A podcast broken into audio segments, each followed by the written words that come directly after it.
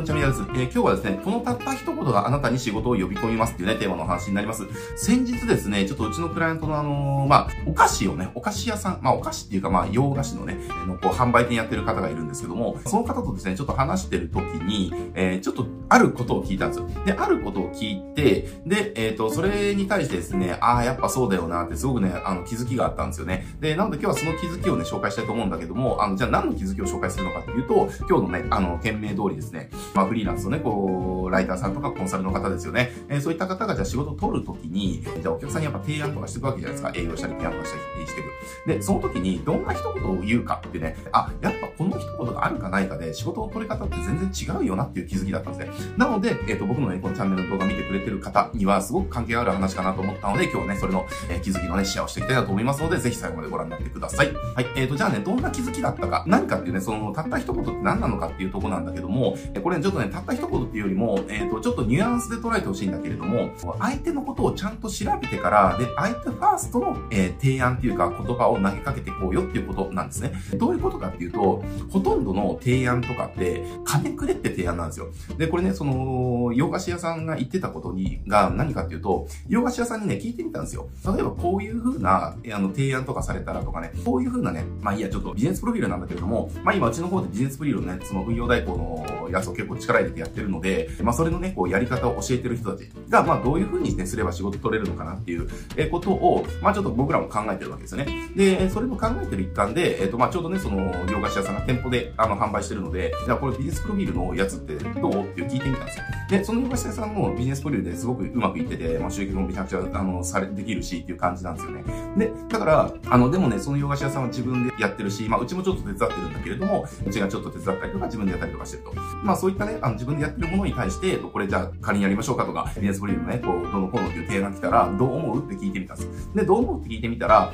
あ、でもそれはやっぱ助かるかもねっていうね、やっぱりこう店舗ね、お店やってる時って忙しいから、ね、なんかその忙しい中で、やっぱりなんか1分2分で終わるかもしんないけど、なんかそれをね、やっぱこう毎日のようにやんなきゃいけないっていうのは、やっぱ結構大変だよねっていう。えー、だからなんかこう、まあ、金額にもよるけど、ね、代わりにやってくれるとかだったら、まあすごくありがたいよね、助かるよねっていう言ってくれたんですよね。えー、あ、やっぱそうですよねっていう感じで。で、まあそこはいいんだけれども、じゃあどういう風な提案とか、なんか営業とかされたら聞く耳持つとか、あ、なんかちょっと話聞いてみようかなとか、あ、ちょっと頼んでみようかなって思うっていう風に聞いてみたら、えっ、ー、と、まあ、どういう風に頼むかっていうよりも、こんなやつは嫌だっていうね、あの、こんなやつには頼まないっていう風なことを教えてもらったんです。それが何かっていうと、あの、でも、大体の営業とかって、あの、こっちのこと無視して話してくるよねっていうことをね、言ってたんですよね。で、僕もそれ聞いた時に、僕ももともと飲食店で14年間働いてたからわかるんだけど、例えば、ピークタイムとかですよ。ピークタイムとかになんか電話かかかけてきて、あ、リクルート何々ですとかね、あの、タウンワークの何々ですとかって電話かけてきて、あの、時間考えろとかね、感じなんですよね、とか。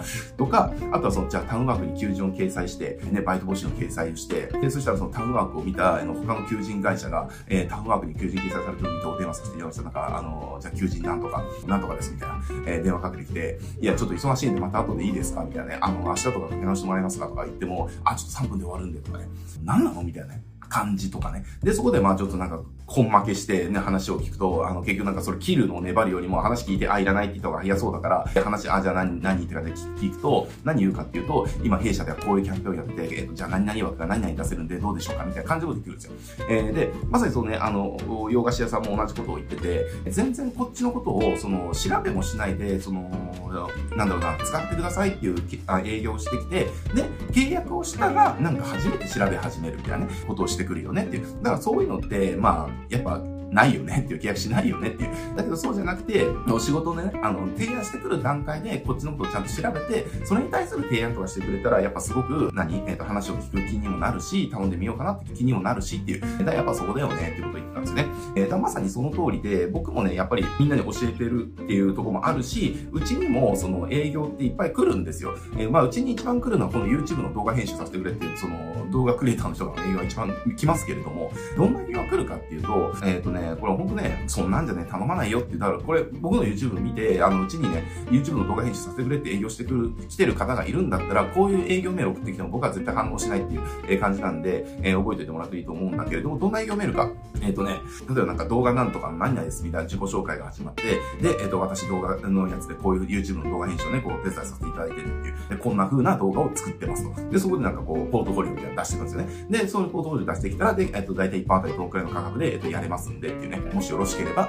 一度ね、お時間いただいてお話できませんでしょうかみたいな感じのメールですね。えー、なんかそれってこっちのメリットって何なのって、こっちの価値って何なのって、あなたに頼むと私にはどんな価値があるのとか、なんもないですよね。だから、それってただ、あなたから金が欲しいから仕事くれって言われてるのと一緒なんですよ。誰が仕事やるかっていう話になるわけですね。じゃなくて、そうじゃなくて、例えばですけど、やっぱね、そんな中ではたまにいるんですよ。これが、えっ、ー、と、じゃあさっき言ったように、えっ、ー、と、相手のね、ことを調べてから提案しろっていう。こういう提案のやつっていうのは、すごくね、聞く耳を持つし、あ、ちょっとこういう提案してくる人ってどんな人なのかなって思いね、人に対して興味が出るんですよね。えー、それどんな提案なのかっていうと、例えばど、今動画のとこ行ったんで動画のとこでやると、どんな感じかっていうと、動画の何やって、何やってる、何々ですと。今回、あの、YouTube を見てて、御社の YouTube チャンネルをたまたまね、拝見する機会がございましたと。で、私が拝見したの何月何日に公開されてる何々という動画でってね。で、これが、まあ、こういった理由で気になったので、ちょっと見させていただいたんですと。で、そしたら、この動画の中でこういうことをおっしゃっててっていうね。で、それまさに私も実感してて、えー、なので私もこういうふうなことをね、やってたんですと。で、あ、同じ考えでやってるんだっていう方がいたので、私もね、動画編集を仕事にしてるので、あのどうせだったらね、同じ価値観を持ってやってる方の、あの、お手伝いをできたら、私としても最高なのでっていうね、ぜひお仕事させていただく、えー、機会をいただくことはできないでしょうかみたいな。なんかね、こういうこと言ってるんですよね。もう全然違うのってわかると思うんですよ。だから、結局ね、なんか、その、みんなめんどくさがって、相手のこと調べずにめんどくさがって提案しに行く、仕事くれって言いに行く。えー、これ自分がされたら絶対ね、やんないですよ。えじゃあ自分のところに、あの、じゃあホームページ作らせてください。価格30万ですって、なんかよくわかんない人が来たら、いや、いいですって多分なるはずなんですよねっていう。だからそうじゃなくて、今、ナインさんの拝見させていただいてっていうね。で、えっ、ー、と、おそらく多分おそらくご自身で、じゃあこういうのも、えー、作られてやられてるんだと思いますと。だけど、まあそこでね、こう、リンク先にある、まあ、ポートフォリオとか見たときに、もうものすごくね、価値があってっていう。だからそのホームページのところも同じような、あの、近く価値を出されたら、もっとね、何かの魅力ってたくさんの方に伝わると思いましたと。で、私自身もこれこれこうでこうでこうで、えー、なので私も何か、私が何かお力になれることがあるんじゃないかと思って、えー、今回これを楽させていただいたんです、みたいな感じのことを言ったら、やっぱね、人だから、ちょっと僕ら動くわけですよね。えー、だからここをやっぱめんどくさがらずに、相手のことをちゃんと調べて、だって提案だよって話。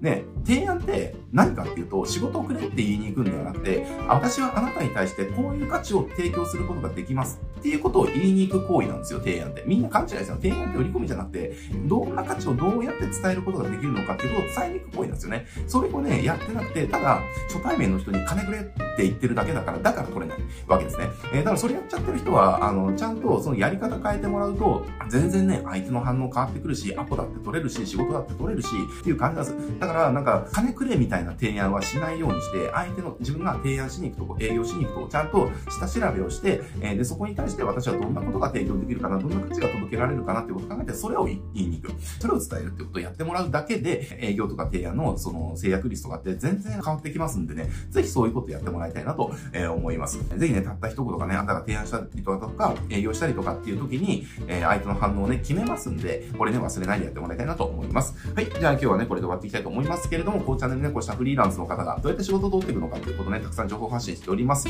えー、今日の内容ね、役に立ったっていう方はね、ぜひチャンネル登録、高評価よろしくお願いします。はい。じゃあ今日これで終わりです。ご視聴ありがとうございます。